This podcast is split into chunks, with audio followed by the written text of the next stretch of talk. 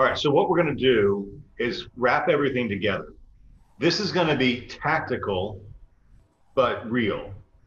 All right, so I want to start with um, Dot Loop. So Dot Loop is an amazing. Dot Loop is owned by Zillow, which is just fascinating to know. But they, we've done a lot of research, checked out all the platforms, and Dot Loop is just, it just works for us. It's our, our file storage and our electronic signature platform. So Angelique and her team have made it really simple. We've, we hired agents from other companies that have said, we hate dot loop, it's too complicated. And then we show them how ours work. They go, oh, wow, this is really good. So what you're gonna do when you start out, and we're gonna start on listings today, is you choose a template. So I'm gonna mouse over templates. And then I'm gonna choose, do I want a contract? Do I want a listing? Do I want a rental? Um, do I want to know with MLS clear cooperation policy? Uh, go on home partners information. So all these things are lumped into little groups. And like any good contract, uh, any good company, you know, we've got some parameters that we want to make sure you follow so we deliver a good experience. And certain forms are required and certain forms are suggested. And then certain forms are, are not relevant most of the time. So what we did is in our listing documents, we put all of the mostly used forms on a listings transaction, right? Not all of them are relevant to you, but we try to make the ones that are going to be re- responsible.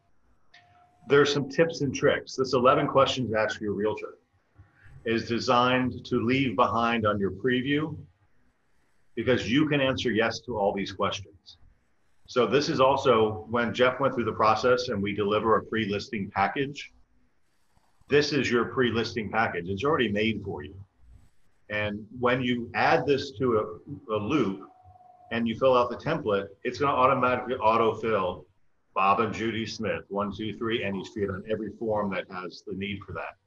So we'll get into training on it. I just want to show you the concept.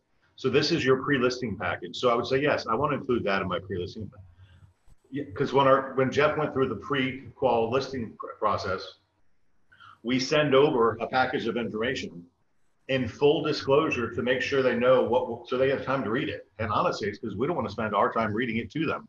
Let them read in advance. Your C's are going to read it, your D's are not, because they're going to trust you no matter what. Um, commercial listing form. Eh, it's not a commercial, so I'm not going to check that one. Home warranty disclosure. Yeah, I need to have that. That's a company requirement. Um, do I want an income MLS listing? No, it's not an income property. Do I want a listing agreement? Yes. Do I want a listing deal sheet? Yes. Do I want a listing intake form? That's what we're going to train on. So I would not usually send that to the seller. Um, rental MLS? No. Residential MLS data input form? Yeah, I probably want that. Seller's estimated net sheet? Yeah, I probably want that. Seller's property disclosure? Yeah, I want that.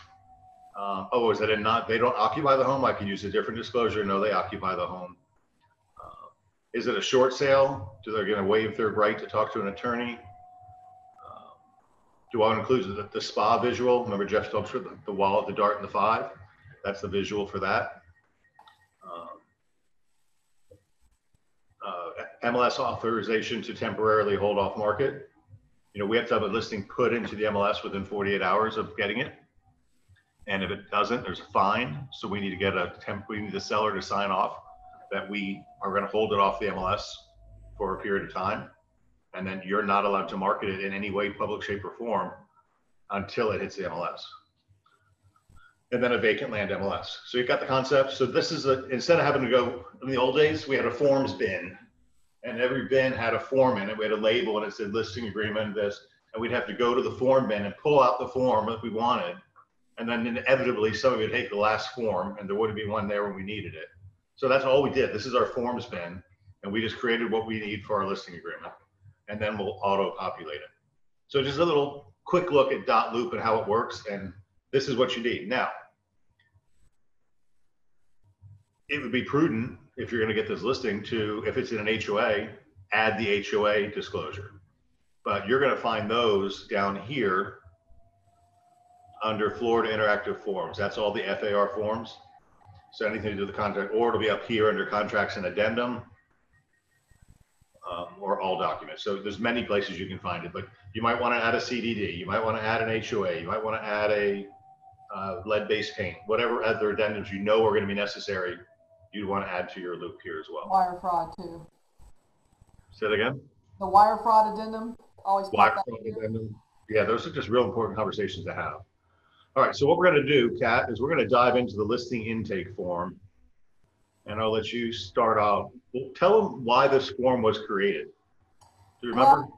For a couple of reasons, to keep organization of all the information pertaining to that particular listing, and so that we have the details written out, as opposed to just thinking that we have them all in our head and we can walk around with it. Uh, in the old days, we used to scribble all that stuff on the front of a file, or we'd have a form inside of a jacket of a file. And today, since we're virtual, which makes us so tech savvy and makes things so much more efficient, you want to make sure you have all this information in here ahead of time. That way, if you're missing something, you can automatically see what you're missing and why. Well, actually, the, re- the reason this form was designed is because we have a program called Personal Personalized Systems Program. And the idea was that, you know, I've got a saying that either you have an assistant or you are the assistant. Correct, the PA, Right. So absolutely. your PA is your assistant, Yes. but I can't d- download my head and say, go create a loop for me, Mm-mm. right?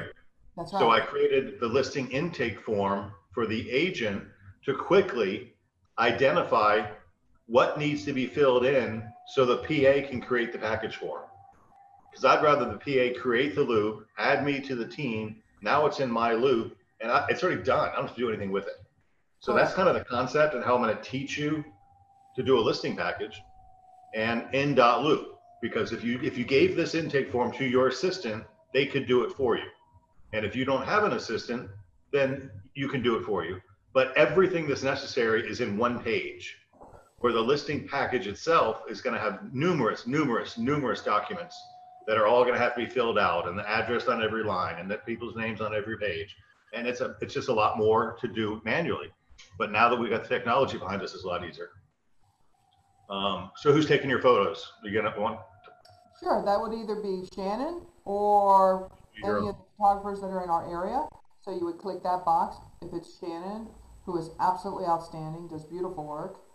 The sign box here, which would be whether or not this property would or would not have a sign, like a condominium most often would not. HOAs, some of them you have to order a special sign and so forth. So those just a few of the boxes that you would check. Uh, let me see where I can see this. Then you would have your seller's name, email, phone number, and if there's two sellers, same thing. The next line, same thing. Listing. Why is the email address important? well, for a couple of reasons. Number one, you need to be able to communicate with your sellers, and uh, number two, you need a dedicated email for each one of your sellers because that that helps it keep it clean as far as encryption uh, with the program that we use with Dot Loop. When I started in the business, we had Transaction Desk, and you could use the same email for all your sellers and all and so forth. And then we graduated to Form Simplicity, and now with Dot Loop, it's much more specific, and you're able to give a password if need be for that email. So it's really for security of your sellers. Keep it keep it all uh, straight and secure. It's so your assistant can create the email electronic signature Correct. Because they can't an email address. Correct. Yeah. Yep. That's correct. And then jumping in here, so this is all we need to know to fill out a listing agreement. Now, the listing agreement itself, which we'll look at, I want to say it's seven or eight pages long. And it's got a bunch of stuff in it that is relevant when it's relevant, but for the most part, our transactions go really smooth. But if there is a problem, we can research it. So I want you to read, diligently read the listing agreement. But I think this is going to tell you um, what you need to know, right? This is the stuff to sweat over. Everything else is boilerplate that's covered by FAR if you need it. Property address, blah, blah, blah, city, state, zip, listing start date, listing end date. Guys, how long do we take listings for? Six months. Why? Because it's a standard. Can we do it for three? Yes. Should we? No. Right? Will we make exceptions? Yes. But why? What happens? Get a six month listing. If it sells in a week, it's sold in a week. And so this is you making standards. This is how I run my business. Because not every, in a hot market like this, some houses don't sell right away. And we are committing time and energy to get these things done. We want a fair chance to get it sold. Um, Kat, you want to talk about included and excluded items? Sure, included items, you know, you're gonna be looking at the appliances, you're gonna be looking at the MLS sheet to see what's in there that's included. Um, when you're on the buyer side, that is, I misspoke. Uh, when you're on the seller side, you're gonna be looking to see, you know, washers, dryers, refrigerators, range, and so forth. Excluded items are very important because with the FAR bar contract, curtain rods, uh, window treatments, those items are automatically included along with whatever's on the premises. So you need to have a discussion with your seller. Hey, are you gonna leave that chandelier from Aunt Jean or are we gonna take it down and put up another fixture before we list? And so forth. So all those items, you wanna make sure you have that conversation with the seller up front. I was wrong. It's five pages. It's what? It's five pages. Five pages. Oh, wet noodle. So everything ties together and it's important. So I, always say this in this class. There's three different contracts we're dealing with. Contract one is the listing agreement between the seller and the brokerage company, not you. Right? That's Florida chapter 475. The seller lists with the brokerage company, and that's our agreement to get paid when we do the job for this contract. Then there's a purchase and sale contract between the buyer and the seller, and they're the only two parties involved in that contract. And then there's an MLS agreement where our MLS is a um, universal offer of compensation. So that's where we, as a brokerage company, make a promise to our fellow cooperating brokers that if they bring a buyer who's ready, willing, able to buy our listing, that they'll get paid. Right?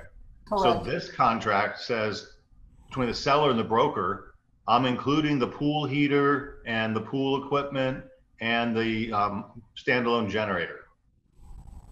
And excluding uh, the dining room chandelier. That's an agreement between us and the seller. Now, when the buyer comes along and writes an offer on the seller's house, we have to be diligent to make sure that that offer does not include or does include what the seller wants it to include and does not include what the seller does not. And just some verbiage, the MLS is deemed reliable but not guaranteed. So even if a good listing agent put in the MLS under bro- uh, broker remarks, um, Aunt Millie's chandelier does not convey. That's an agreement between us and the fellow brokers. The contract, if it, if it says chandelier, then it's attached, it's going because it defines what's included, That's right. right? We have to be very careful with those sections. That's what the mistake. Our PAs, we should let them know too, put little notations in there, like, that's the critical portion of this, uh, format. Yeah, that's the whole idea. the whole So point. you could literally have this piece of paper with you at the house, sit down with the seller, so let me take some notes so I can prepare this package. Boom, boom, boom, boom, boom, go to dot loop, fill it out, you have a whole package done in probably less than four or five minutes. Correct. Listing price, that'll be determined. Title company name, if we can get our title company, Paramount Title, you met them this morning, please do. We're also gonna need the title company ad. We don't need all this on this, somebody redo this form. We don't need the title company information on the listing intake form. Uh, Is the seller offering closing costs? That's a line in the listing agreement itself. And I want to explain that for a second.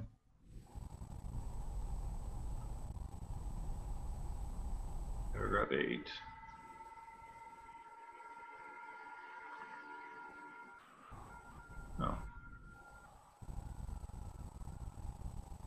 There are times, well, let me say this, most of the time, the commission is not an issue. Right? You're going to think as a newer agent that the seller always wants a discount. Most of the time they don't. I would say, Kat, back me up on this, 80% of the time, Correct, correct. everybody expects to pay a full commission, right? Absolutely. I want you to remember, that- Investors, That's where it gets a little touchy. what's that? Sometimes investors are the ones that want to, uh, come down on your commissions and things like that, but if you show them what your value is and your worth, it's so important to, to really demonstrate with the tools that we have, have your iPad out, show, you know, give them a presentation in addition to giving them the presentation before you even get to the door of what we offer you're gonna overcome those objections. I would say ninety percent of the time, you're not gonna have that issue. Yeah, well, the commission is really a reward, right, for a job well done. So, and a commission is used to incentivize people to buy things. So think about like a new home builder. When times are busy, are they paying high commissions? No. But when sales slow down and they want help, what do they do? Bonuses. They add incentives. So we're the same way. All we are is a marketing company. And the commission we offer a cooperating broker is a marketing incentive. And we can incentivize them or disincentivize them from buying our listing. So it's foolish, in my opinion, for a seller to pay a cooperating broker less.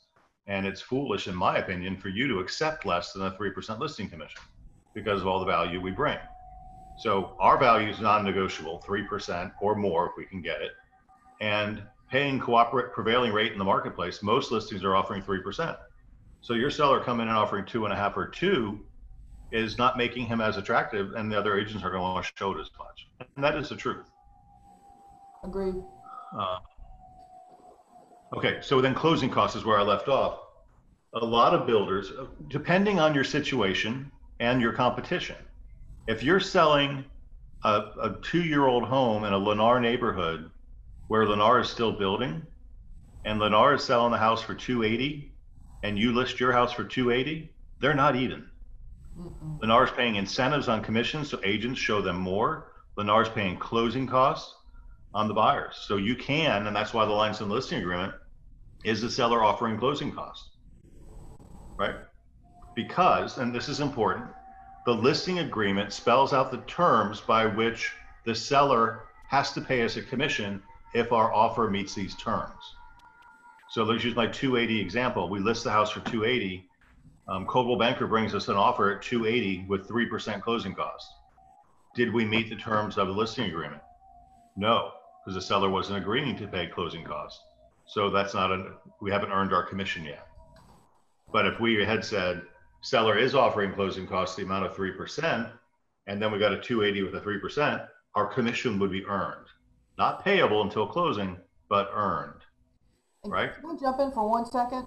Please And do. that's where it's really important during the listing presentation, when you do your subject property analysis, your SPA, to indicate to that far right-hand column, all the competitions, advantages, disadvantages, so forth. I always, always would put in the seller's closing cost that was given on the property area, type of loan that it closed on, so that when the seller gets an offer and they're asking for three percent closing costs, they're not in shock when they see it. It's so important to do that up front in your listing presentation. Yes. And nowadays, buyers want to finance in as much as they can because interest rates are so low. Makes no sense to pay cash if you don't, you don't have to. Then we got to say, what's the listing broker commission? That'll be 3% or more. Selling broker should be 3% or more. Is the property currently leased? When is the lease up? That's important because I think everybody asks this question at some point or another. If the house is leased and I buy it, does the lease go with the property or, or does the lease end?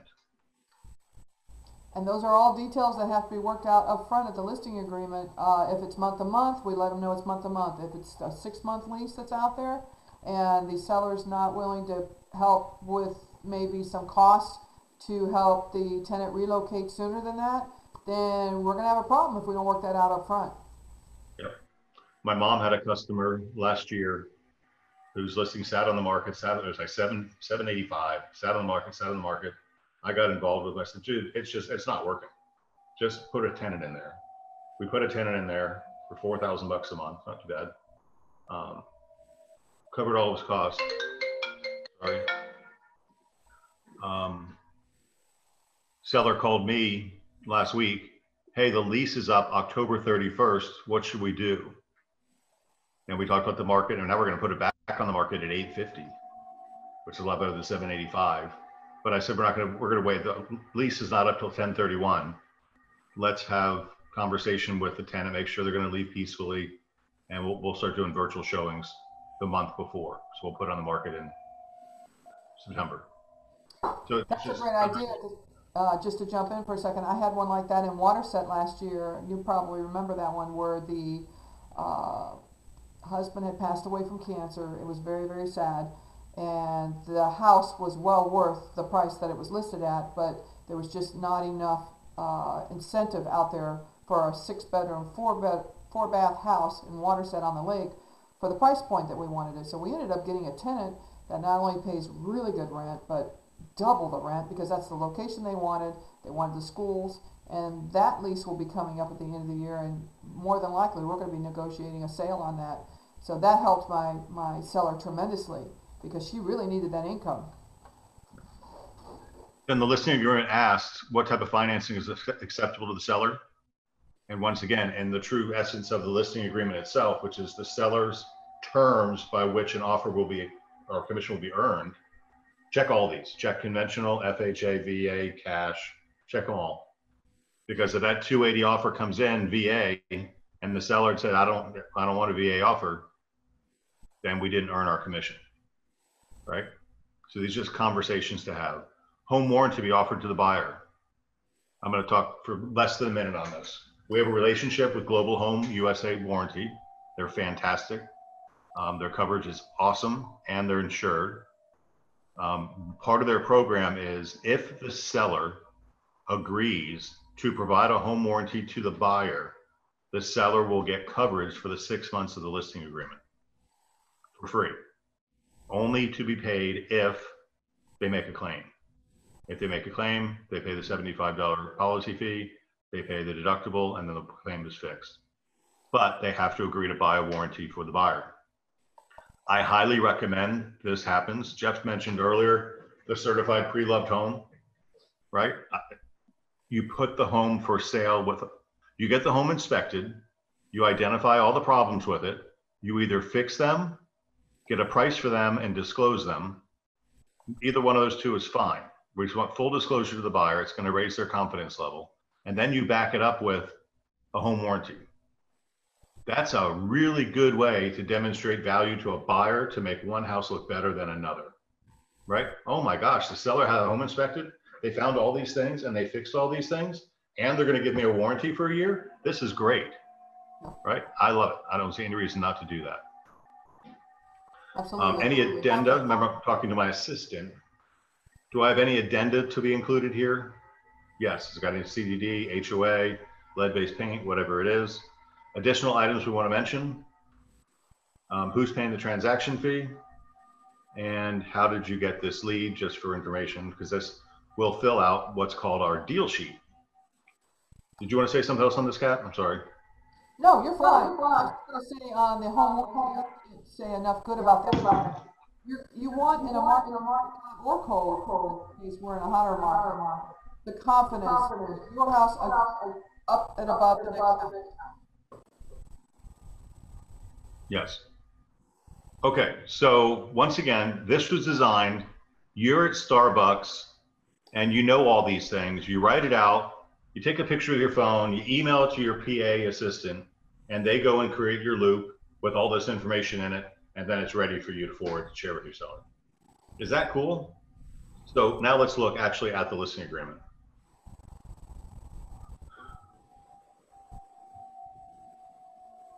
If a customer gets 100% financing, does that mean the seller, the closing costs can also be financed? Yes, if it appraises. And is it the only amount that needs to be collected is the escrow deposit? Yes. Yeah, so take a VA loan. Typically, you know, we'll take a $500 deposit or $1,000 deposit on a VA contract. And if the VA seller, if the seller is paying closing costs, the literally the customer is nobody will get money back at closing. But once again, it has to appraise. Okay, so now we have a listing agreement. And that detail, that's all the stuff you need to know. And this is just where it goes. And then it fills in all the addendas and stuff for you too. So this is just uh, the term starting and ending on, street act, legal description, all the stuff we said, just on one sheet of paper to make it really easy for you and less scary to fill out.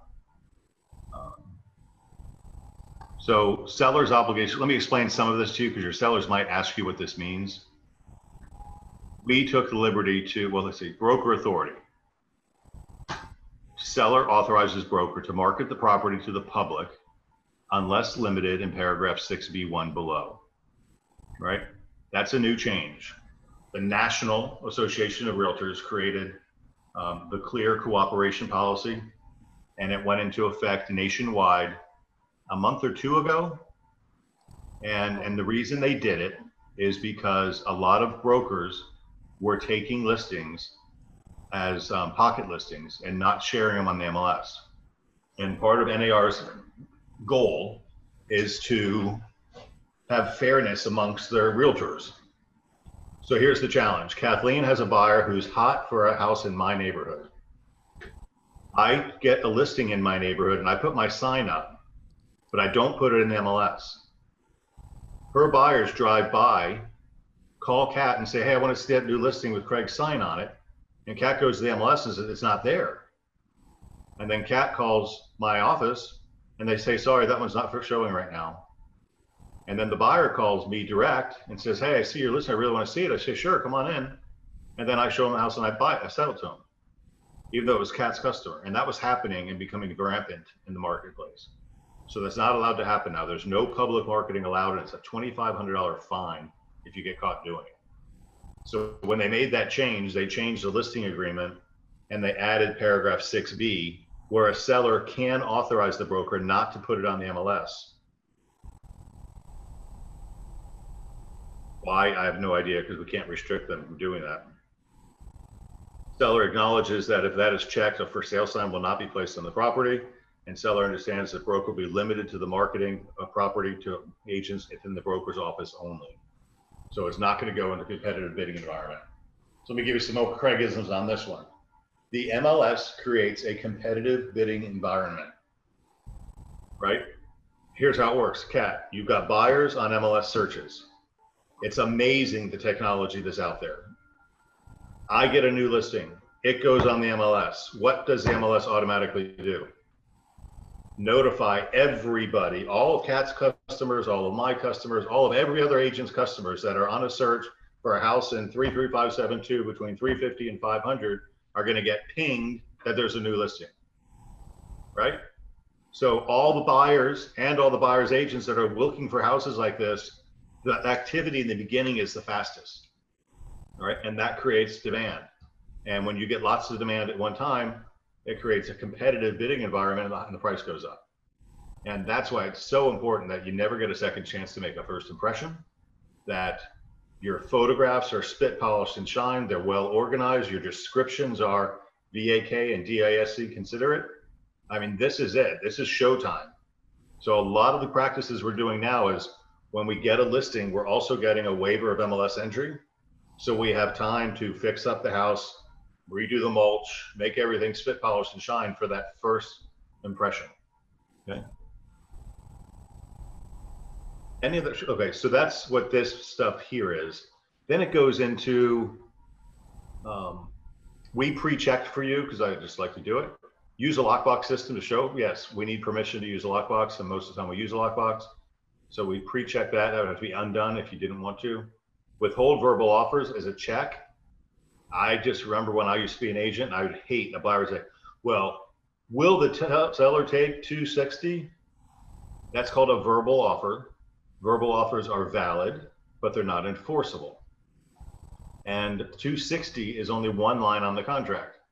It also depends on the earnest money. It depends on the closing date. It depends on the type of finance that they're getting. It depends on all kinds of other things that we don't know.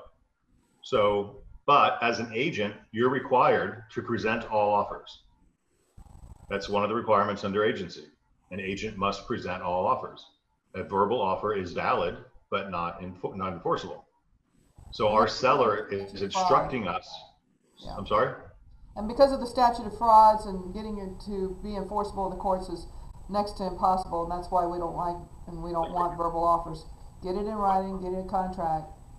But we have to present all offers, and a verbal offer is a, is an offer. So Correct. now our seller has instructed us not to present verbal offers. Yeah, I, I like that, yeah. As a lawyer, I hate verbals. Right.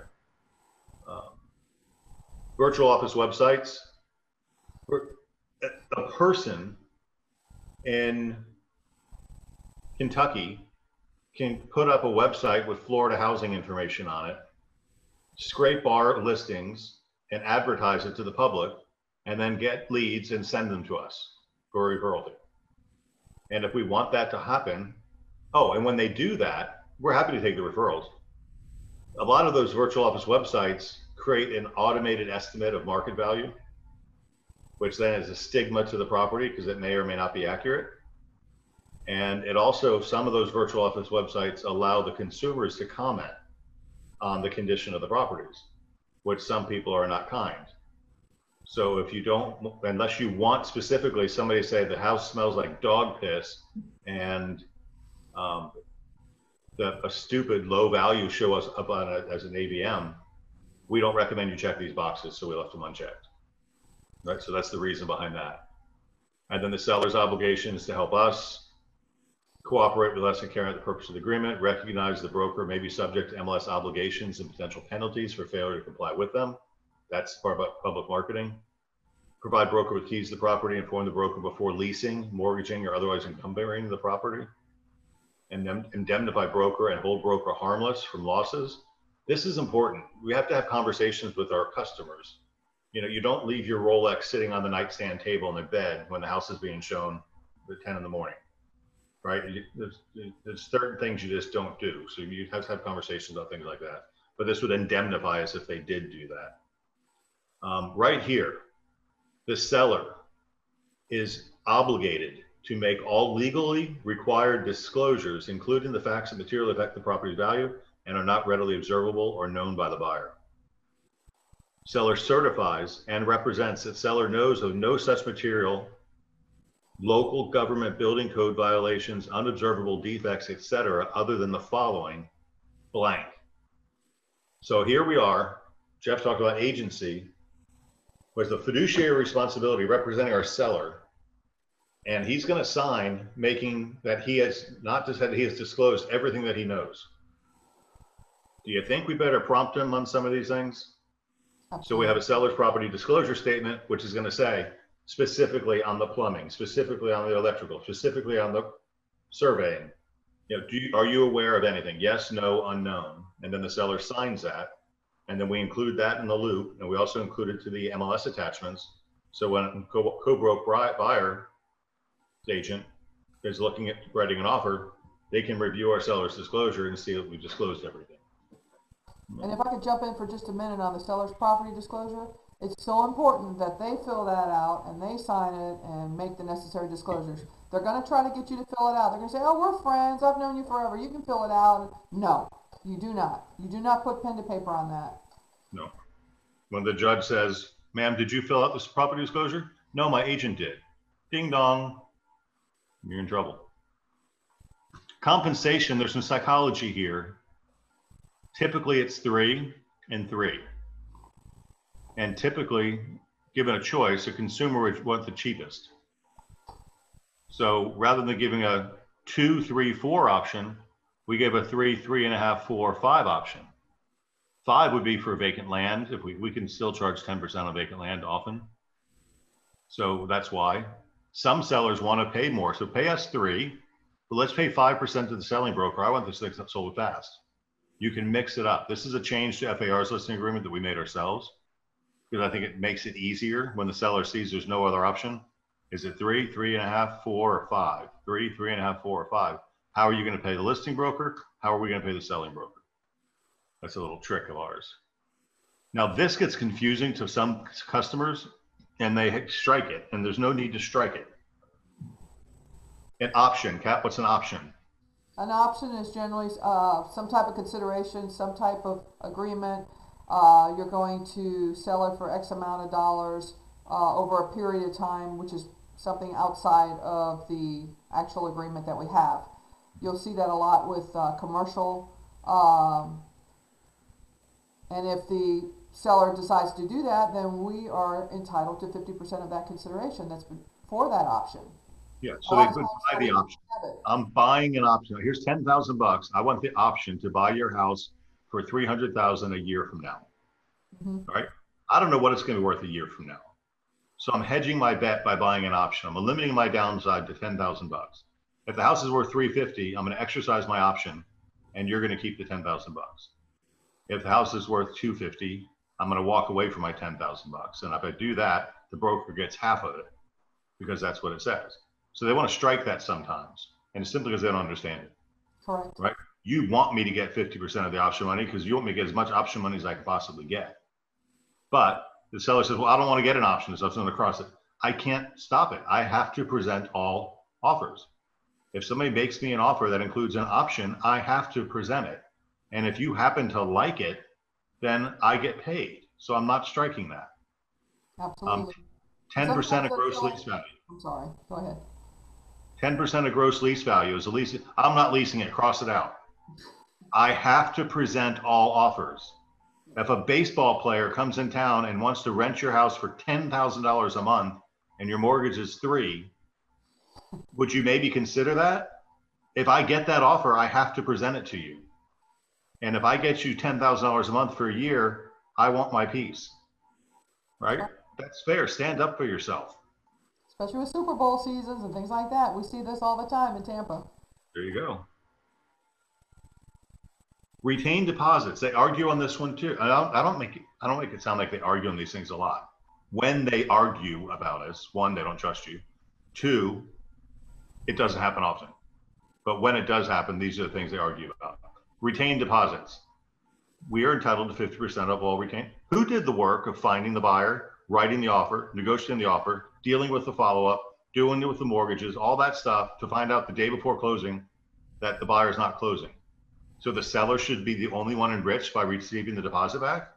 No, we get half, they get half, because the contract, the purchase and sale contract between us, between the buyer and the seller, says that if the listing broker retains any of the deposit, they have to share it with the selling broker. So every little action has a reaction and things are tied together. So this is a state form, FAR, that is used by everybody in the state. And it's not oppressive, it's fair, it's very easy. No need to negotiate it. And then because of this listing agreement, which is the single, where is it?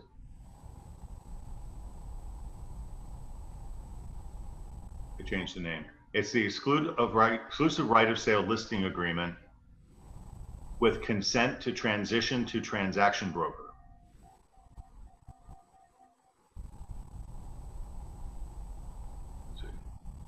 I don't know. Put it on paper, sign and initials so I can present to the seller. Exactly.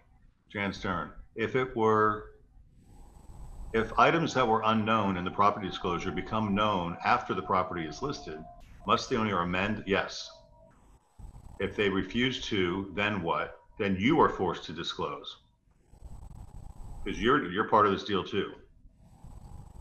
So they can amend the disclosure or we can walk away from the transaction. Because if they give us loyalty, if we have loyalty and obedience to them, which we do in the single agency capacity, I don't want you to disclose this. That would be considered illegal. And we would have to walk away from the transaction. Where was it? Okay. So this is single agency with consent to transition to transaction broker. So this explains the single agent notice, which you learned in real estate school. This explains the consent to transition to transaction broker. And then this explains what the transaction broker is.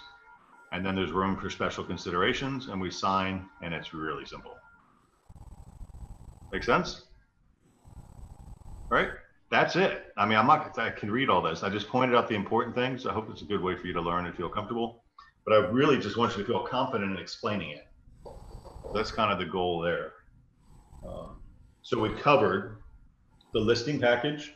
All the forms are right there for you, except you might want to, in certain situations, add in HOA, lead-based paint, etc. Then we talked about the listing intake form, which I just think is a brilliant way to make sure you don't forget anything. And whether you use a PA or not, it just makes it easier for you to do. Okay.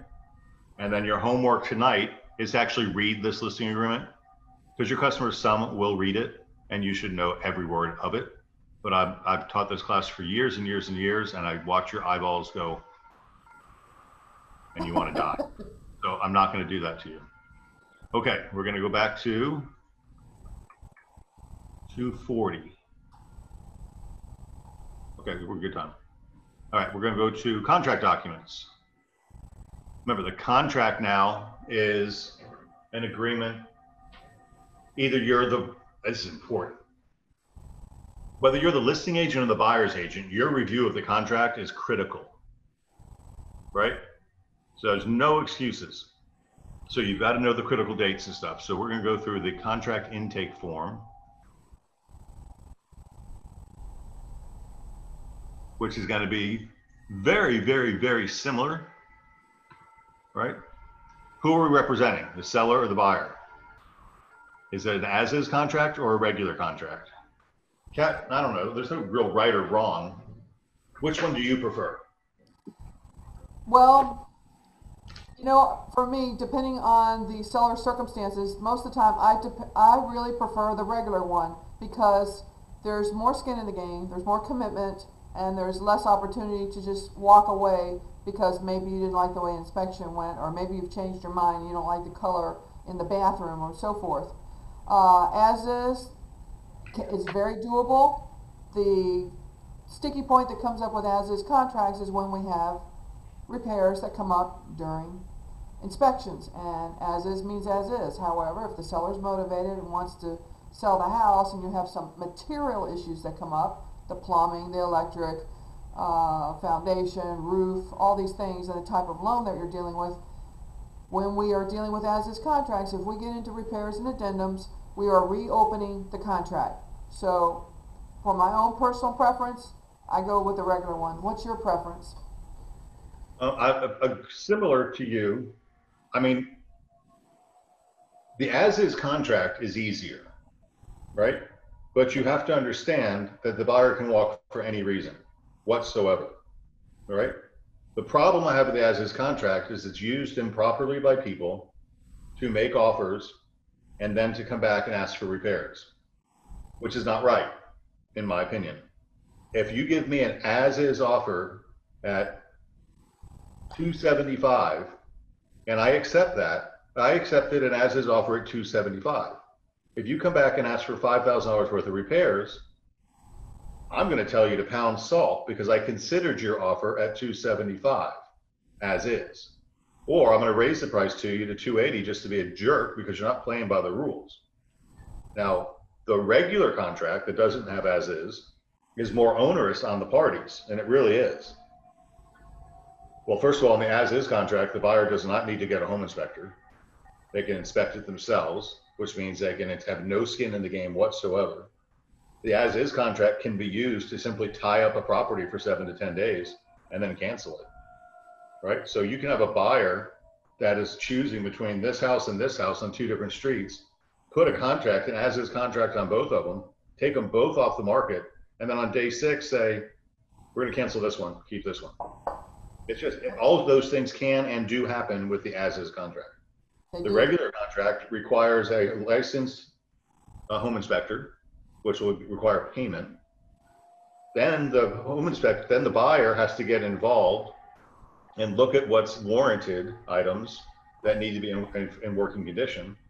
Then the buyer has to present a list to the seller of what needs to be repaired. And if the repairs, then the seller has to has time to go get estimates of what it's going to cost to repair those items. And then if the cost to repair those items exceeds the repair limit in the contract, then either party can cancel or either party can walk away.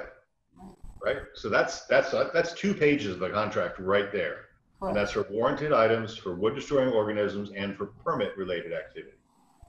Okay? So those three things have repair limits. Now you can accomplish a lot because here's the deal the house is under contract, it comes in with $3,000 for repairs. I got a $2,500 repair allowance. I also have a backup for 285 more money. The buyer comes and says, Hey, my repairs are three grand.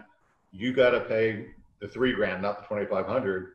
As a seller, I could say, No, I'm not paying any more because I got a backup. I'd rather you walk away.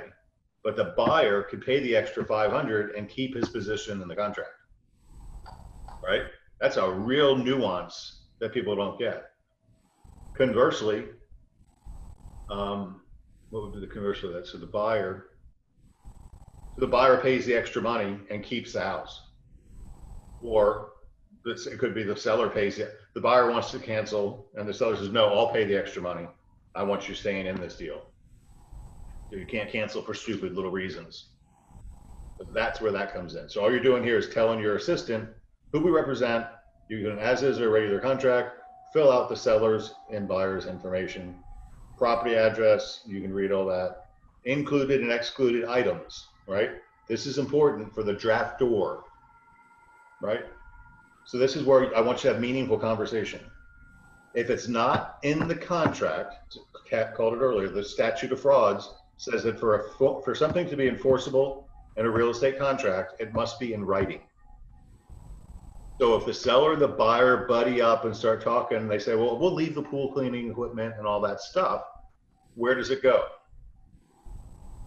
Pool cleaning equipment and all that stuff gets put into included items on the contract between the buyer and the seller, Right, right? So now listing agent is going to see that. They're going to communicate, hey, are you okay leaving the, well, honey, I thought we were taking that with us. No, I told the buyers they could have it. Okay, fine. I don't care what the answer is, but I want it in writing. Um, excluded items, Jean's chandelier, make sure it's in there. Yeah. So let's go to the contract two. So at least have it open.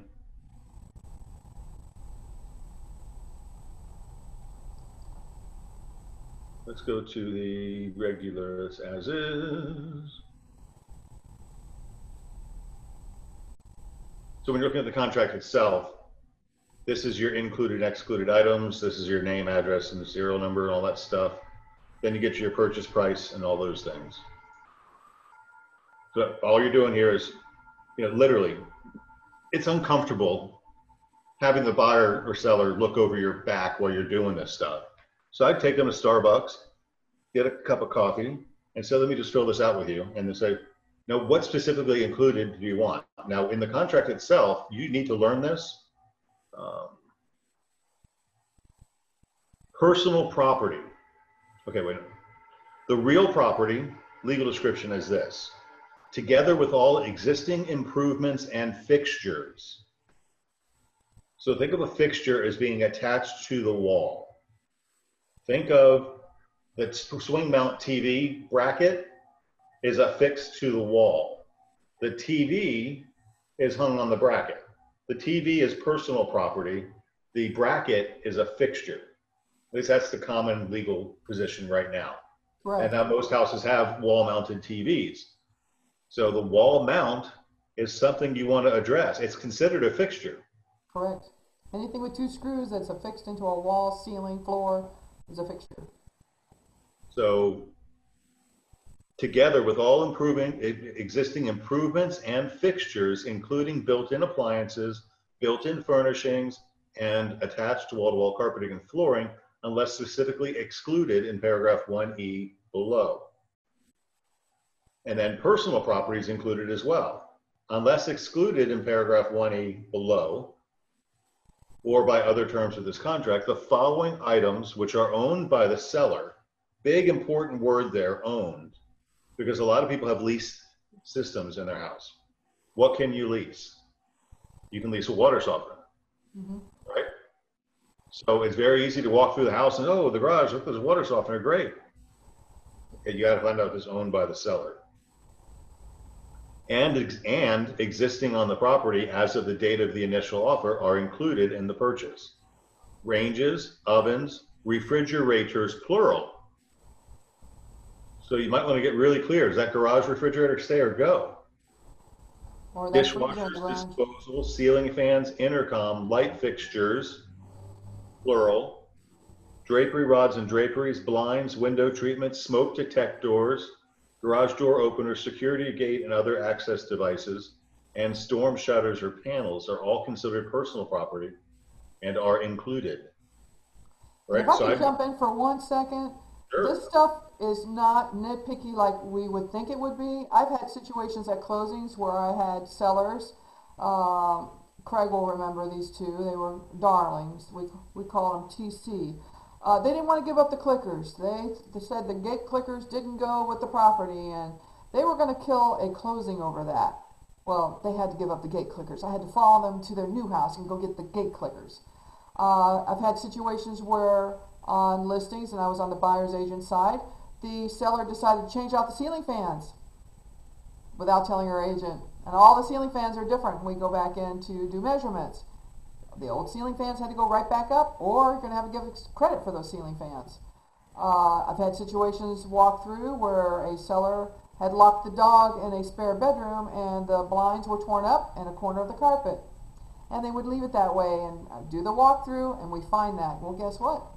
They had to make good on that. I mean, these things really in real life can become thorns in your side as a listing agent or a buyer's agent. So you've got to have those conversations. Yep. And that's what this is. This is the value that we bring to the transaction. And this is the value you're going to get by listening into our huddles.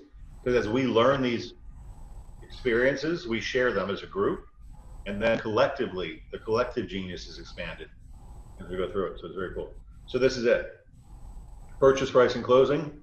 I mean, guys, this is fill in the blank. Homework tonight. Read this entire contract too, including the standards, which I usually do a contract thing every Friday. We break into different pieces of it. So I'm not getting super in depth, but this is who's the escrow agent? Let's be clear.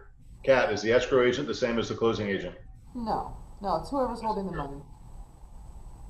So here's the way we do it. It used to be, and if you're recently licensed, you remember the real estate school talks about brokers holding escrow.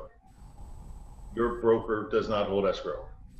We own a title company. Our title company holds escrow for us. They're not subject to Chapter 475. They're subject to their own rules. So we are not the escrow agent. So our title company has agreed to be our escrow agent whenever necessary. But if you know who the closing agent's going to be, go ahead and let the escrow agent be the closing agent. There's no need for us to give $10,000 Paramount title, them deposit it in the bank, sit on it, and then release it to XYZ title for closing. We'd rather not do that. It's a pain in the butt. Yeah. But we'd rather you check Paramount Title as your title agent, and then it all goes to one place and it's real easy. And we know the address. Right? Absolutely. Time for acceptance. This is a negotiation point. So this and initial deposit, two things I wanted to specifically bring up. These are negotiation points. Jeff asked me to talk about the perfect offer. Perfect offer is above full price, 100% of the earnest money in escrow, of the purchase price in escrow, closing as soon as the seller wants it with zero contingencies. Right? Anything less than that is not perfect. Right? And can be countered. So coming in with a thousand dollar earnest money deposit, in my opinion, is not as grand as a ten thousand dollar deposit. Which one shows me more intent on purchasing? A thousand or ten thousand? Even though it's even though it's an as-is contract, you get it all back if you cancel anyway. Put your best foot forward and, and make a good earnest money contract. Now, this additional deposit, and I wish all of our agents would sharpen up on this. At the end of your inspection period, whether it's five, seven, ten days, make it day six, eight, or 11, get an additional deposit, right? If you're going FHA on a 250 house, three and a half percent is like 10 grand. Get 10 grand. That means because if they say they've gone through their inspections, they're happy with it, get some additional deposit. And there's really there's nothing wrong with a 10% deposit on a purchase and sale contract. It keeps deals together, guys and it'll get offers accepted over other offers. Well, and if I could jump in real quick too, lenders want to see those reserves, especially with COVID-19. They're asking for it. They want to see it because it shows their strength in income to debt ratios. I talk to lenders all the time about this, and they really want to make sure buyers have some reserves. It makes a big difference on the interest rate they're going to pay, points they have to pay down, and so forth. So having that extra money in there means a lot. Good. All right, so that's this intake form, included, excluded, purchase price, all that stuff's on page one. Is the property leased, end of the lease date? Um, home warranty, yes or no? Are you requesting one? My general rule is, if you're writing the offer for the buyer, request the seller provide a home warranty.